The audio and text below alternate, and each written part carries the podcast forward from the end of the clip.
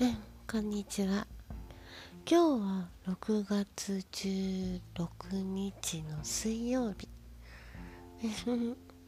こんにちは。えー、っと某人妻ライブチャットで健全なロンガダルトのライブチャットをさせていただいている小松美月と申します。これね。このラジオ放送はそんな私が10分間ほどあなたのお時間を頂戴してお隣に座ってゆっくり。9割以上ポジティブなね。こんなことあったんやでとかそういう感じの話を一方的にする。てい。てい。を コンセプトにしている放送です。コンセプト。これもなんか言っちゃうと大層な響きですね。えーと昨日からかな？おとついかな？関西の方でえらい雷が鳴ってね。梅雨入りも関東ようやっとしてますね。よかったよかった。逆に関西が梅雨早かったんでなんでなんてえらい驚いた記憶があります。毎年毎年なんでしょう。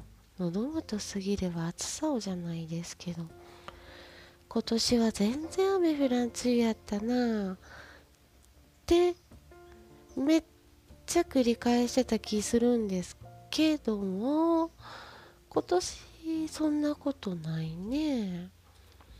去年。去年とおととしの私の記憶は雨全然降らへんやんって思ったのが梅雨時でその梅雨の前にめっちゃ雨降ってたんですよね。でいざ梅雨ってね。ものがやってくると雨が降らへん。また空梅雨やみたいに頭の中で上書きされた気がします。それと同じのが今年は暑いわって。あれよ聞くね。今年暑いわと。今年寒いわっ何遍繰り返してるんでしょうね。昔の人うまいこと言いますわね。喉元過ぎればって。なんやろね。頭の中の記憶って過去現在未来とかないから暑いって思ったり思い出したり暑かったねとか思うのはもう時空を超えている的なそんな感覚なのかな。ほらあの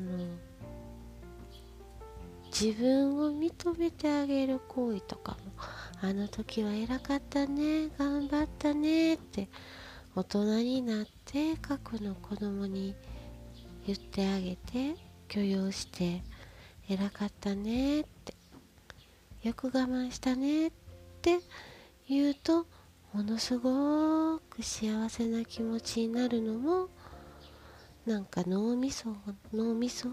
脳がああ受け入れてもらえたって。自他関係ないらしいですけどね。それってすっごい幸せなことですよね。子供の頃やらかして怒られてトラウマやったことが大人の自分が許してあげたらもうそれ今度は許されたってよかったもう怒られへんねやって昔の記憶が上書きされてしまいますもんね。楽しいことをネガティブに上書きするのもあるのかな。逆もまたしっかり言うものね。表と裏ちゅうことは悲しいことって裏返せば楽しいことになるんかな？そう思うといやーどう思う？昔あった嫌なこととか悲しいこととかって幸せに変えれるかな？難しいね。そこまで考え出すと私は一つのことを割と掘り下げて考える癖があるんで頭がごっちゃごちゃになってもうてもうここでやめてまおうって。そんな感じになるんですけど。うーん。なあ。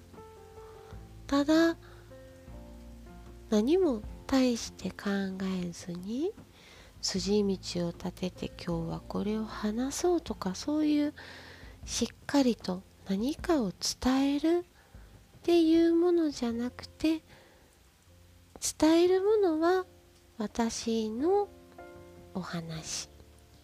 ポジティブな楽しいほんわかした気持ちになれる何か。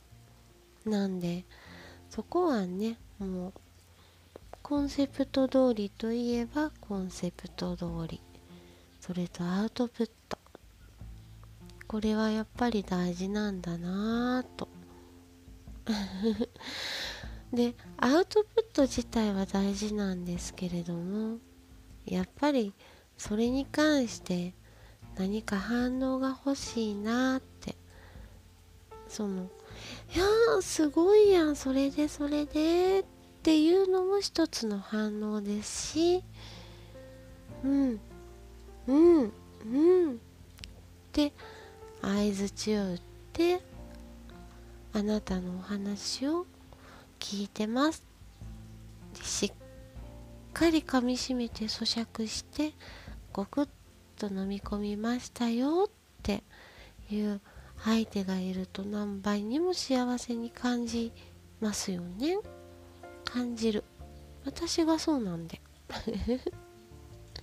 だか多分私のところにお話に来てくださる方って似たような方が多いんやろなとは思います。似た者同士とかえっ、ー、と類は友を呼ぶか。そういうのってありますものね。襟好みとかとはまた違う。何かを引き寄せる感じなんでしょうね。あなたもその一人やったらいいね。えー、エアホッケーみたいにパンパンパンとか卓球みたいにパンパンパンパンっていうラリーじゃなくてじっくり考えて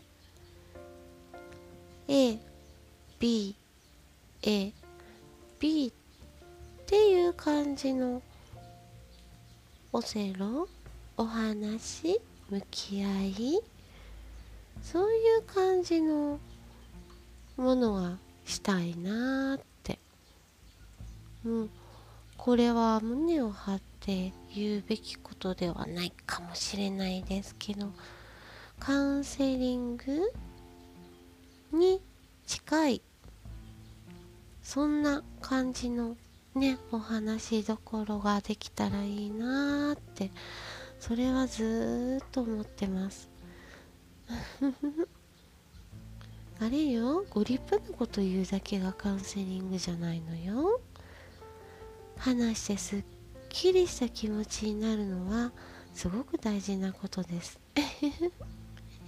今日はそんなお話。なんかのんびりした調子ですね。いつも気まぐれでね日替わり定食みたいなお話の内容気に入ってくれはったらいいね。じゃありがとうございます。バイバイ。